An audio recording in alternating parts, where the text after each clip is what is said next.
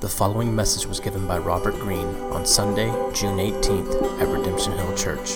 For more information about the church, visit us online at www.redemptionhill.com. It's good to see all of you. If you're a guest with us, my name's Robert.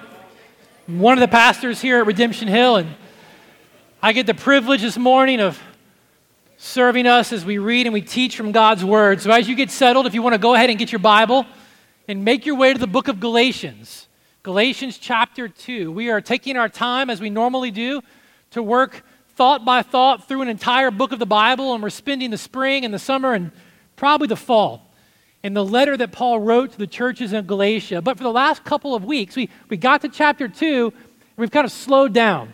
And we've been spending a little bit of time in chapter 2, particularly, and we're going to spend a third week there this week because in chapter 2, we get a, a snapshot of what Francis Schaeffer called a Christianity that can indeed change the world. You might remember a few weeks ago, I mentioned Schaeffer and, and an address that he gave to the 1974 Lausanne Congress on World Evangelization. And he wrote and delivered his message around the theme of what kind of Christianity do we need to change the world? That was the question being asked then. People ask the question now. In light of all the global changes and the technological advancements and, and the smaller nature of the world now because of it in the 21st century, what kind of Christianity do we need? And Schaeffer stood up at that address in Lausanne and he said, The same Christianity that we see changing the world in the New Testament is the exact same Christianity that we need today. And he built his message off this. He said that Christianity was made up of two contents and two realities. And as we got to chapter 2 and saw how it fit, it fit in Paul's letter, we slowed down to see that the two contents and the two realities that Schaeffer said make up a Christianity of the New Testament that can change the world even now, we see them all on display in chapter 2. And so we've tried to slow down and, and expose them where they are that you might be able to see it working itself out. Schaeffer said one thing that makes up a Christianity that changes the world that we, that we see in the Bible is a grounding and a foundation on strong biblical doctrine. Strong gospel doctrine has to be at the foundation. It has to be the root of Christianity if it indeed is going to change the world to the glory of God. Paul has been arguing from the beginning of this letter for the authenticity of the gospel message that God had revealed to him and that God offers through the preaching of the apostles and from the preaching of the church that's grounded in the work of Christ on the cross. You can look down at chapter 2, verse 16. As we began to kind of circle around on this, we spent time there and talked about what Paul was saying and how it serves the foundation. Paul said, We know that a person is not justified by works of the law, but through faith in Christ so we also have believed in Christ Jesus, in order to be justified by faith in Christ and not by works of the law, because by works of the law, no one will be justified. Biblical Christianity that can indeed change the world even now is grounded and built upon real gospel doctrine. But when the gospel is the foundation on which our lives and our churches are built, when it is the foundation of the Christianity, it produces in the hearts of God's people and in the culture of the church, it produces what Schaeffer called a true spirituality. And by true spirituality, we saw Schaeffer was talking about a vitality and a dynamic of relationship between us and God who has saved us that comes on this side of the cross that has implications for how we even live our life now. So we spent some time last week in Galatians chapter 2 verse 20. We began to see and kind of expose from where Paul is in the story how this works itself out. Paul said, I have been crucified with Christ. It's no longer I who live. That was the redemptive fact of the gospel that is true about every single one of us who has placed our faith in Christ. Our former self, our old self, that old man was crucified with Christ. We are quite literally a new creation. Not shinier versions of our old self, not cleaned up versions of our old self, but entirely new beings. And the potential that we have to live the life we live here on this earth now in ways that reflect the beauty and the glory of the gospel is entirely new because it's no longer up to our willpower, it's no longer up to our intellect or our wisdom. Paul says in Galatians 2:20, it's Christ in me. Look at what he says here. We, we spent some time on this last week. Paul said it's no longer I who live, but it's Christ who lives in me. He's the defining nature of our new potential.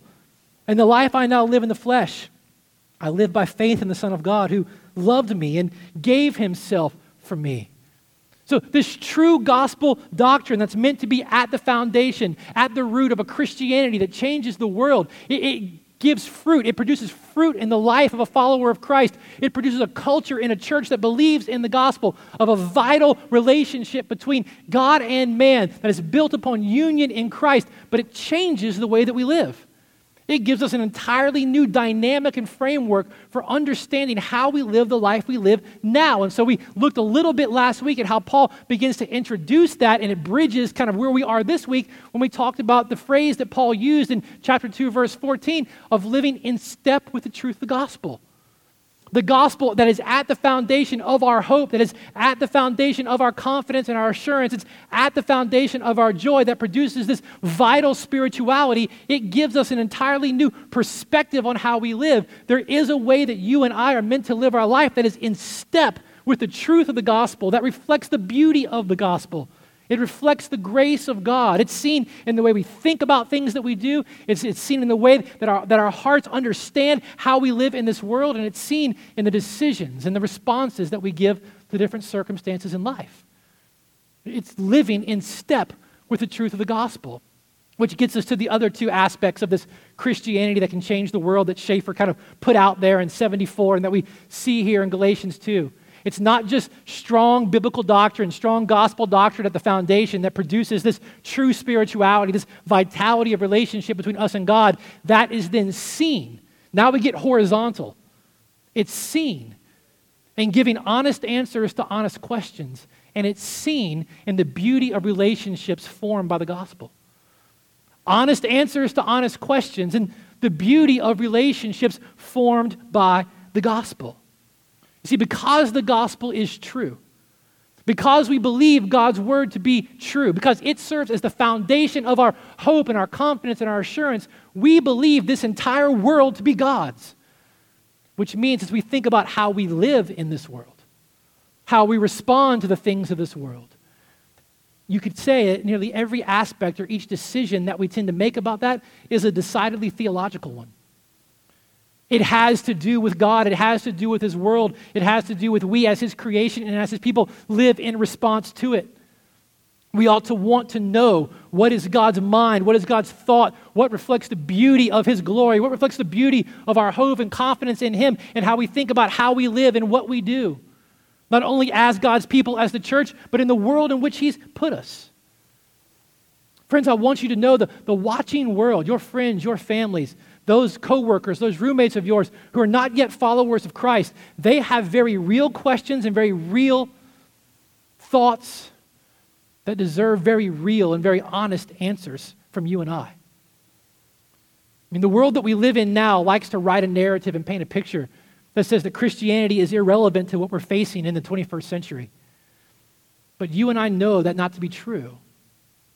In fact, one writer was saying this. He said that Beneath all the great accomplishments of our time, there's a deep current of despair.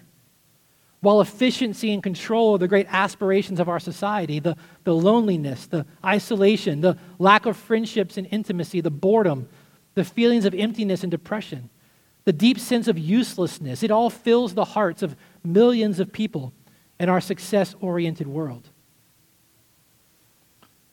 Very real questions about what it means to be human very real questions about what it means to live the life that we live in this earth and in this time. Very real questions of the implications that our faith means on how we live. And let's just be honest. Let's just be honest, because this is where Galatians chapter 2 is going to go. You and I, even as followers of Christ, are not strangers to many of those feelings. You and I, as followers of Christ, are not strangers to, to honest questions that need very honest and very real answers. You and I face things in the lives that we live now, decisions that we have to make, ways that we respond to an ever changing world, the place where God has put us, questions that require very honest answers. And God means for you and I, it's part of the privilege that we have as God's people.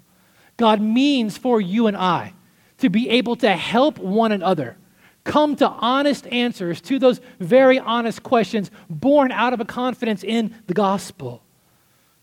This is part of the beauty of the relationships that we have born out of hope and confidence in Christ. Jesus would look at his followers in John 13 and he would say, A new commandment I give to you, that you love one another, just as I have loved you. You are also to love one another. By this, Jesus said, all people will know that you're my disciples if you have love for one another. See, Jesus was saying there, there's an explanation, there's an apologetic for the gospel for the transforming power of God's grace that's non ignorable. And you know what it is? It's when you and I love one another. And one aspect of us loving one another truly is helping one another live in step with the gospel. One very real and practical way that we love each other is by helping one another think and live and respond to the world that we are in in ways that reflect our confidence in the promises of God and the work of God for us through Christ. One writer was saying this it's the Christian's task to be able to give an honest answer to an honest question and then to give it. And then he quotes Francis Schaeffer again. He says, Yet without true Christians loving one another, Christ says the world can't be expected to listen to us even when we give proper answers. The observable and practical love among true Christians that the world has a right to be able to observe in our day certainly cuts without reservation across lines like language and nationality and accent and, and particular locality and cultural differentiation, and the more traditional or less traditional forms of worship and so on. The world must have the proper answers to their honest questions, but at the same time, there must be a oneness in love between all true Christians. One cannot rightly explain the explosive dynamite of the early church apart from the fact that they practiced two things simultaneously an orthodoxy of doctrine strong confidence in the gospel and in God's word, but also an orthodoxy of relationship. This was lived out in the midst of the visible church, a people which the outside world could see. By the grace of God, Schaeffer said, therefore, the church must be known simultaneously for its doctrine and for the reality of its relationships and the exhibition of the love of God in practice. This is helping one another to live out. This isn't just serving one another in certain ways that come into our mind. This is helping one another live in step with what we believe to be true about what God's done for us. Schaeffer said this exhibition of love, the love of God in practice, is beautiful, it's explosive, and it must be there. Strong gospel doctrine, true spirituality, honest answers to honest questions and the beauty of relationships born out of the gospel. It's in, it's in Galatians chapter 2. And I want to help you see these last two this morning as we pick the story back up and try to put it all together. In this time, if you might remember the story of where we are leading up into why Paul's writing this letter, the gospel is being proclaimed not only in Jerusalem, but throughout the surrounding region. And Gentiles are coming to faith in Christ, but so are Jewish men and women. Not only Jewish men and women, but Pharisees those who had given themselves their entire life over to a rigid adherence to the Old Testament law and a separate group of laws that had been written over the years to help you keep the laws. The, the Pharisee of Pharisees, Paul used to talk about himself. We, we talk about Pharisees in here all the time as we go through the gospel. They were becoming followers of Christ and were joining the church. And as people with these different backgrounds were believing in Christ and coming together, very honest questions would begin to spill up to the surface. People who had completely different experiences in life coming together now, only unified by confidence in Jesus. But how do we actually do this together? So the question was rising to the surface as the gospel was going out. How Jewish do our Gentile brothers and sisters need to be to be truly saved and part of God's people? These Pharisees had believed one thing and had adhered to one thing their entire life, and they had saw Jesus as the fulfillment of God's promise to, to, to Abraham back in the beginning, his promise even to Adam and Eve to send one who would one day crush the head of the serpent. Jesus was the fulfillment of all the hopes and longings of the Jewish people, the, the Messiah. And now Gentiles are getting saved, but how much like us do they need to become? If they're saved and through the sufficiency of Christ, but yet don't have to act like us and live like us and do what we do, should they have their own church? Should there be a Gentile church and should there be a Jewish church? Underneath the questions, very real and honest questions that were beginning to come to the surface as people of different backgrounds were getting saved, it was ultimately is Jesus' work on the cross sufficient for all people to be included in God's grace? That's what was at stake in Galatians chapter 2, verse 1, when Paul recounts to the church a time in which he had to go to Jerusalem. And when he went to Jerusalem, we looked at it a few weeks ago, he took with him Titus, who was Greek. Titus did not have the same experiences as Paul. He grew up in a completely different culture. He didn't grow up adhering to the Old Testament moral and cultural laws. He grew up like a good Greek, but he had heard the gospel preached, and he had, by the grace of God, believed, that he had received freedom that comes from confidence and faith in Christ. And after that, his entire life changed. He started laboring with Paul, working with Paul, traveling with Paul, listening to Paul preach the gospel. Titus is sharing the gospel out there. And so now Paul goes to Jerusalem. You remember, we went through the story a few weeks ago. And he goes to meet with the apostles to make sure that they're all in sync about the gospel that they're proclaiming. And he takes Titus with him. It wasn't a necessarily safe thing for Titus, a Greek believer, to go into Jerusalem at the time. But yet, at risk to his own safety and his own security, he goes with Paul. And I don't know if when we did this a couple of weeks ago, when we started going through that story, or when you read it through in your CBR, if you're following CBR, I don't know if you gave any attention at all to thinking about that story through Titus's eyes. Questions are coming. How Jewish does someone need to be to be truly saved? Do they have to look like us and eat like us and dress like us and follow all of our rules? Wait a minute. Do the men need to be circumcised to be truly followers of Jesus? And Paul takes Titus with him. And there in Jerusalem, Paul and Peter and some of the other apostles are talking whether or not we're on the same page with the gospel. And Titus is sitting there listening. Here are these men in Jerusalem talking to determine whether or not he could be a true follower of Christ and part of the worshiping church or whether or not he, a Greek, had to become more like them, a Jew. Friends, this, this is true minority representation. Titus was standing there in the place of every Gentile believer who would ever come to faith and confidence and hope in Christ. When he got to Jerusalem, they didn't look like him, they didn't talk like him, they didn't sound like him. The music they would have played when they gathered didn't sound like the music they would have played where Titus came from. Everything was different. They would have eaten different foods. They would have done it in different ways. Everything about how they lived was utterly different. And Titus is standing there while they talk about whether or not he can be sufficiently part of the worshiping church or whether or not he needs to become more like them. Friends, these questions that you see battered around Christian websites and blogs right now, they're not new. They're not new questions how they were going to answer that question in Galatians chapter 2 when Paul talks about that time in Jerusalem. That was going to determine whether or not they were going to actually be a true church that was in step with the truth of the gospel or not. Was Christ's sacrifice on the cross sufficient enough for every person, regardless of their nationality, to be made right in his eyes apart from anything else? Or would one particular group, in, this moment, the, the Jewish people, would they have a particular superiority over everybody else? Does one ethnicity have the right to be superior over others? Or is Christ enough? Well, praise God, they came to the decision that there was no biblical justification for any group to claim any superiority over another. To do so would be to deny not only the doctrine of salvation, all of us being made one in Christ, regardless of ethnicity, it would be to deny the doctrine of creation that God, a very loving, personal God, created humanity, Adam and Eve, in his image and likeness for his own glory, and every ethnicity and nationality on the face of the earth can ultimately trace their roots back to them.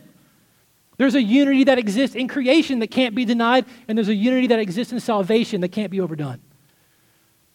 They came to the conclusion that to add anything to the gospel, to require anyone from any other background to add anything to the gospel to be more saved was to undo everything about the gospel. It was to lose it all.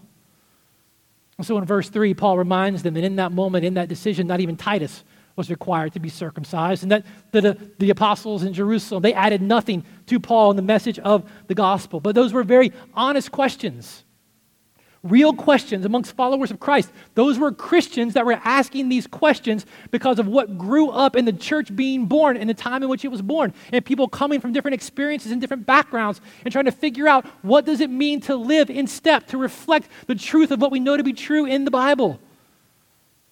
Honest questions to honest answers, but they're not just always big like that. Because it's God's world and because we're His creation how we engage in nearly every aspect of our life is meant to be done in step with the truth of the gospel. So Paul will talk to the church in Rome. You can go read Romans chapter 14, and he'll talk about to, to the church in, in Colossae, and he'll talk about it later in Galatians. We'll get in chapters 5 and 6. But there are ways that we actually think about all the different aspects of our life. Paul talks to the Romans about what they eat and how they eat, and, and holidays they observe, and holidays they don't observe, and how one believer observes this and how one doesn't do that, and how we both reflect that in the way we think about the gospel.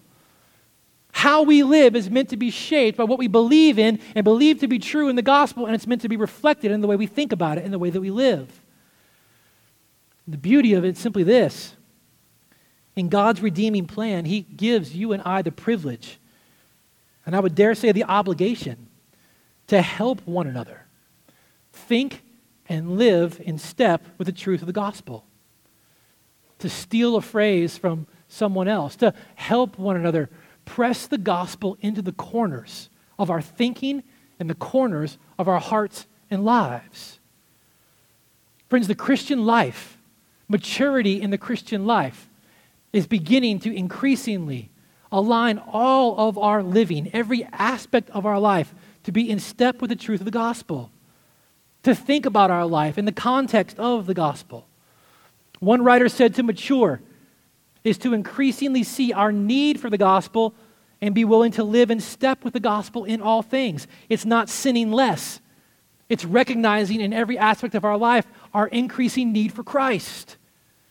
You and I get the privilege, and dare I say the obligation, to help one another find these honest answers to these honest questions that together we might live in step with the truth of the gospel. We need each other for this. Paul will tell the church in Colossians, Colossians chapter 3, verse 16, to let the word of Christ dwell in you richly, teaching one another and admonishing one another in all wisdom. See, as you and I think about the different decisions that we have to make in life, the different aspects of our life that we're always running around in our mind, how we steward the resources that God has given us time, our talents, our treasures. We're meant to think about those and deal with those and respond to life in that regard in a way that reflects what we believe to be true about God, about the gospel, and about His promises. You and I have the privilege to help teach one another, to help one another come to honest answers to questions of how we do that. Am I handling the, the resources, the finances that God has given me in a way? Am I stewarding them in such a way that's reflecting a confidence in who God is and what He's promised? Is it reflecting a confidence in His grace? We get the privilege to help one another through that. The way that I'm loving my wife, the way that I'm loving my kids, it's Father's Day. We get the privilege to help one another look at our life and the way that we're thinking and how we're actually living and to help one another figure out what it means to live in step with that. Is the way I'm loving my wife, loving my kids, reflective of what I be, believe to be true about the gospel and the promises of God to me? Am I loving them the way that He's loved me? What does it look like? We get the privilege and dare I say, have the obligation, like Paul says, to teach one another with all wisdom. Am I living in step with what I believe to be true about the gospel in these things? And this gets into everything. In fact, this kind of was the driver behind what we're doing this summer in the summer dinner series. One night, we're going to ask the question Are we, as God's people, the, the church, going to reflect Christ to a watching world through our unity? Is the way we approach matters of living going to be something that divides us? Or are we going to be able to help one another think about things and matters of living in ways that reflect the truth of the gospel and the freedom that's ours in the gospel? Are we, as God's people, in this day and age of changing things in this world, are we going to be a people that live in a confidence in the gospel and live in front of a watching world with a sexual integrity? Does it matter? Are you and I, are we going to use the technological advancements of our day to serve the purposes of God, or are you and I going to be used by them and serve them? Very real questions that require honest answers. Very real things that we deal with in this life that we're meant to think through the lens of the gospel and the promises of God and figure out what it means to respond to them in a way that reflects our confidence in who God is and, and what He's done. That's what we're going to deal with this summer. But here's the thing we could talk about it for another 10 minutes. The question is simply this Do you and I want to live in step with the gospel? Do we want to? Do we actually want to receive honest answers to honest questions? I mean, I just mentioned finances. I mentioned family, husband, wife, kids. Those are things we should be able to talk about easily, but we don't. I didn't get into the myriad of other things that face us, the temptations, the thoughts, the decisions that we have to make that require us to think through the lens of the gospel and respond in a way that would be reflective of what we believe to be true. There are so many pressures coming down on us, but we have to ask do we even want to live in step with the truth of the gospel? Do we even want to think about all these things through the lens of the gospel and what we believe to be true about us because of what God has done and what God has said? Do we want honest answers to those honest questions? Because to live in step with the truth of the gospel as a follower of Christ and as God's people, it's going to require that we be honest.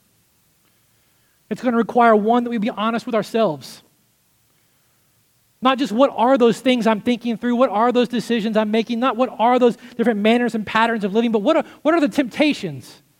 What are the struggles? What are the besetting sins, the strongholds, the dark corners that I've got to press the gospel into? Am I going to be honest with myself about what those things are? And am I going to be honest with someone else so they can help me have honest answers to the questions that I have? And that my life together with them might be in step with the truth of the gospel. Do you even want to live in step with the truth of the gospel? And if so, are you willing to be honest? Honest with yourself, honest with others.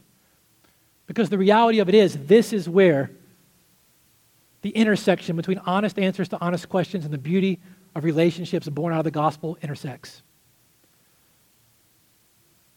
If we want to live in step with the truth of the gospel, if we want our lives together to reflect the confidence that we have in what God has done for us through Christ, it's going to require that we're honest with ourselves, but it's going to require that we be honest with one another.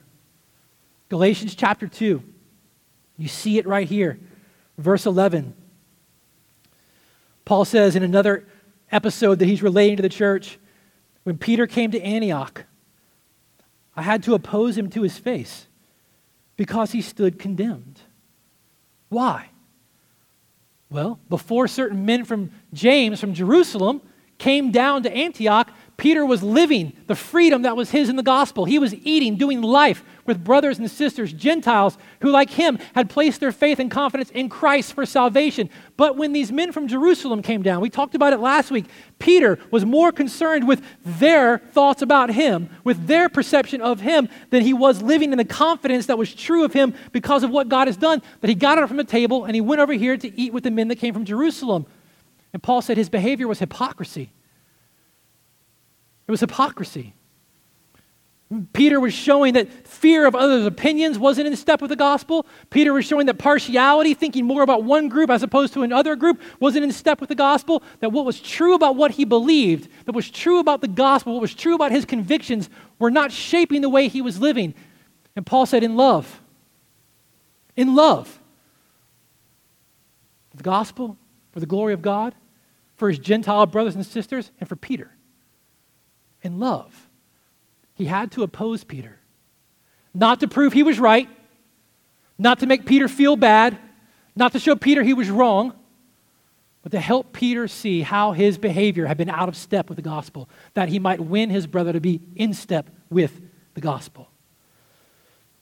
Friends, genuine love, kind of love that God calls us to amongst one another, genuine love involves honesty you and I have the privilege and the obligation to help each other see when and where or how we might be walking out of step with the gospel.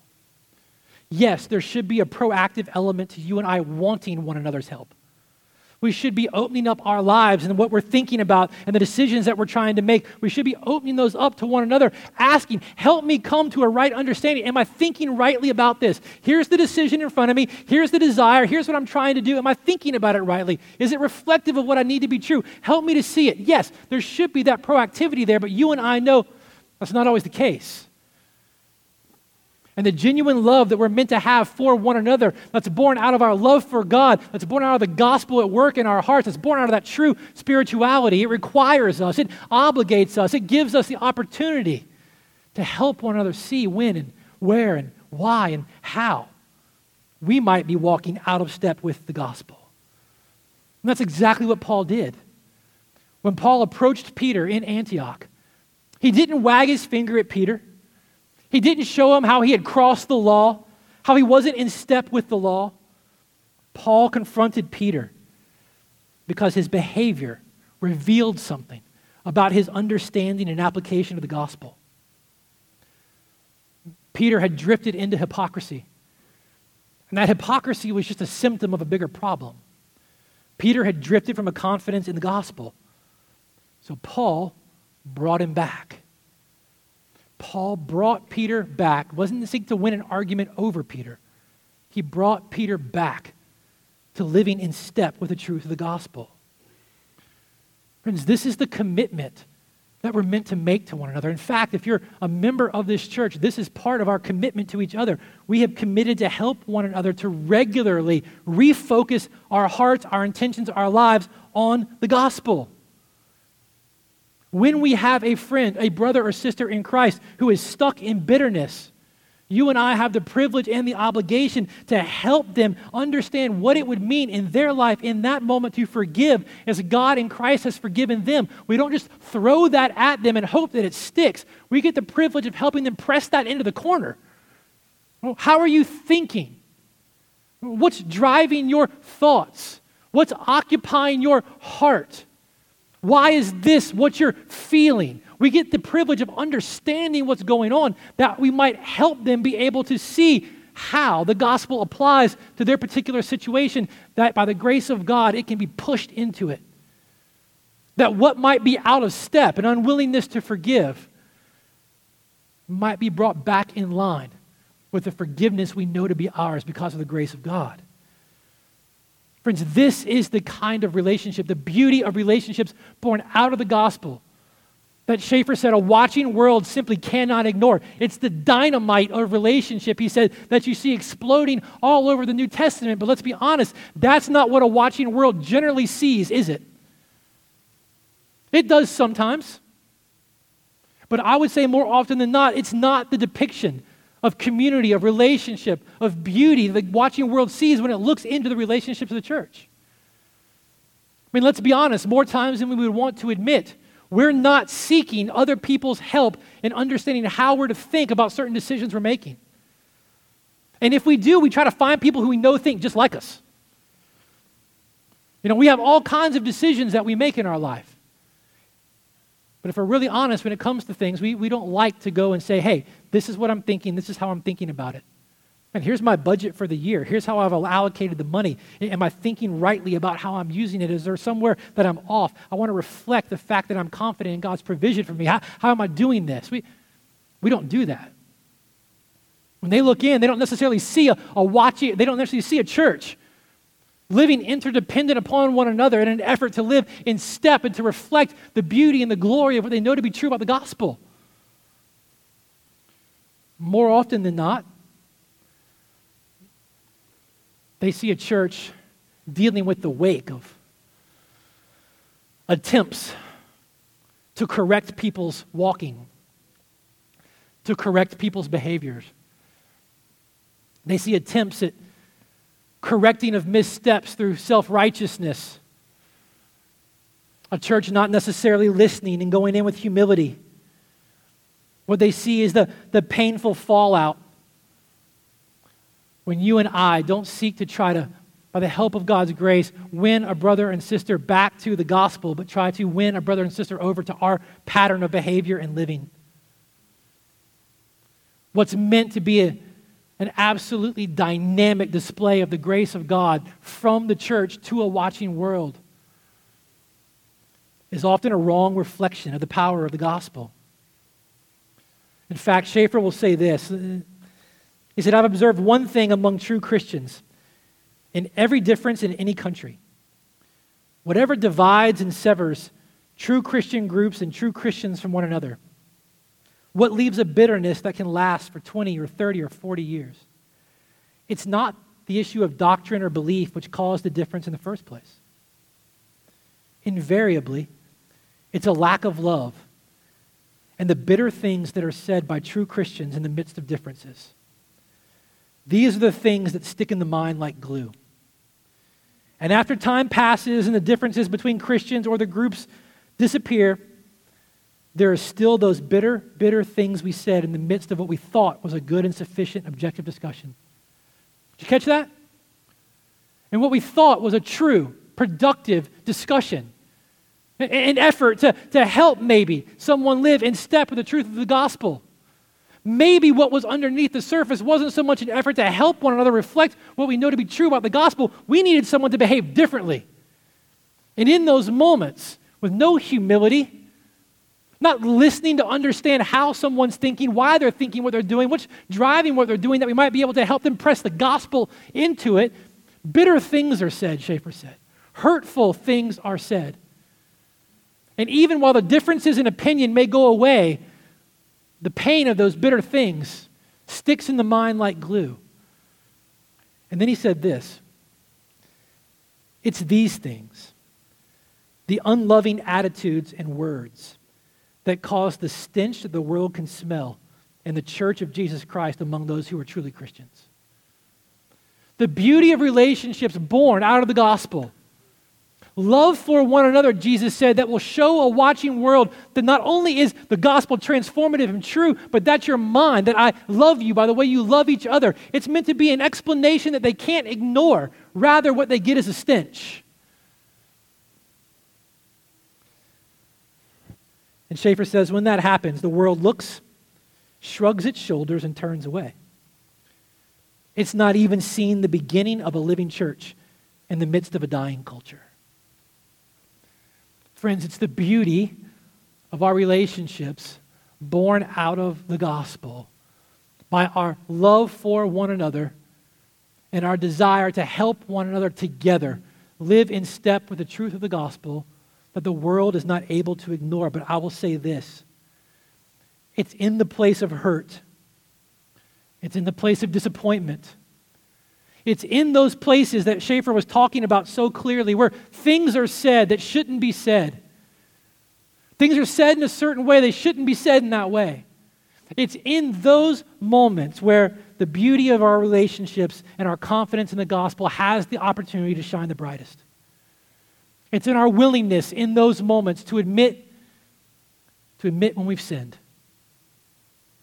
It's in our willingness in those moments to look at another brother or another sister who we have said bitter things towards, who, who, who we've acted in a way that wasn't befitting of what we knew to be true. It's in those moments that the world sees and it causes a stench in their nostrils. It's in those very moments that the opportunity exists for the gospel to shine the brightest when you and I own. We own the hurtful things we've said, we own the hurtful tones we've used. We've owned our efforts to try to conform people to our image rather than helping them to see how they are to live in light of the gospel. It's when we own them and say that we're sorry, that we were wrong, and we ask for forgiveness. It's, it's there in that aspect of our relationship. The beauty of the gospel and the beauty of the relationships it forms might shine most brightly. And it sounds simple and it sounds trite. And if it feels that way to you, I would submit to you that you have not yet done it really. You've not yet recognized where you might have truly hurt another brother or sister in Christ through your words, through your actions, or through your tones, and had to go to them and actually own that. To recognize that the hurt in their heart exists because of a, a wound that you've inflicted, and to tell them that you were wrong, to tell them that you were sorry and to ask for their forgiveness. It's a very hard thing to do. But even harder still, and maybe the place where the beauty of our relationships born out of the gospel and an apologetic for the transforming power of the gospel might shine even brighter is in our willingness to extend forgiveness to one another when it happens. Recognizing our hurt and approaching someone in repentance, that's hard being the hurt, being the offended one, being the one who has suffered from that word and from that tone. and extending that forgiveness might be harder still. But you and I have the opportunity and the privilege to love one another the way that we have been loved by Christ. A new commandment I give to you that you love one another just as I have loved you. How did he love us? Friends, our ability to forgive one another when we have hurt one another is a visible demonstration of the truth of the gospel. It's a visible apologetic for the power of God's grace to transform. Friends, the Bible is clear. The world must observe a forgiving spirit amongst God's people. The love that we are called to show, the life that we are called to live together in step with the truth of the gospel, left to ourselves, it's not just difficult. I mean, I feel it as I talk about it. It's not just difficult, it's impossible. And the more impossible a task feels, the greater our sense of need for God's grace to work in our hearts is meant to become. The harder it feels to love one another this way, to be honest with ourselves, to be honest with one another, to ask for and to receive honest answers to honest questions, to be willing to extend repentance and forgiveness when we don't do it well. As hard as that actually seems, and to myself, as impossible as it seems, when it begins to feel that way, we're meant to see our need for God's grace in our lives in that moment in greater measure. One writer said this, and I think it helps.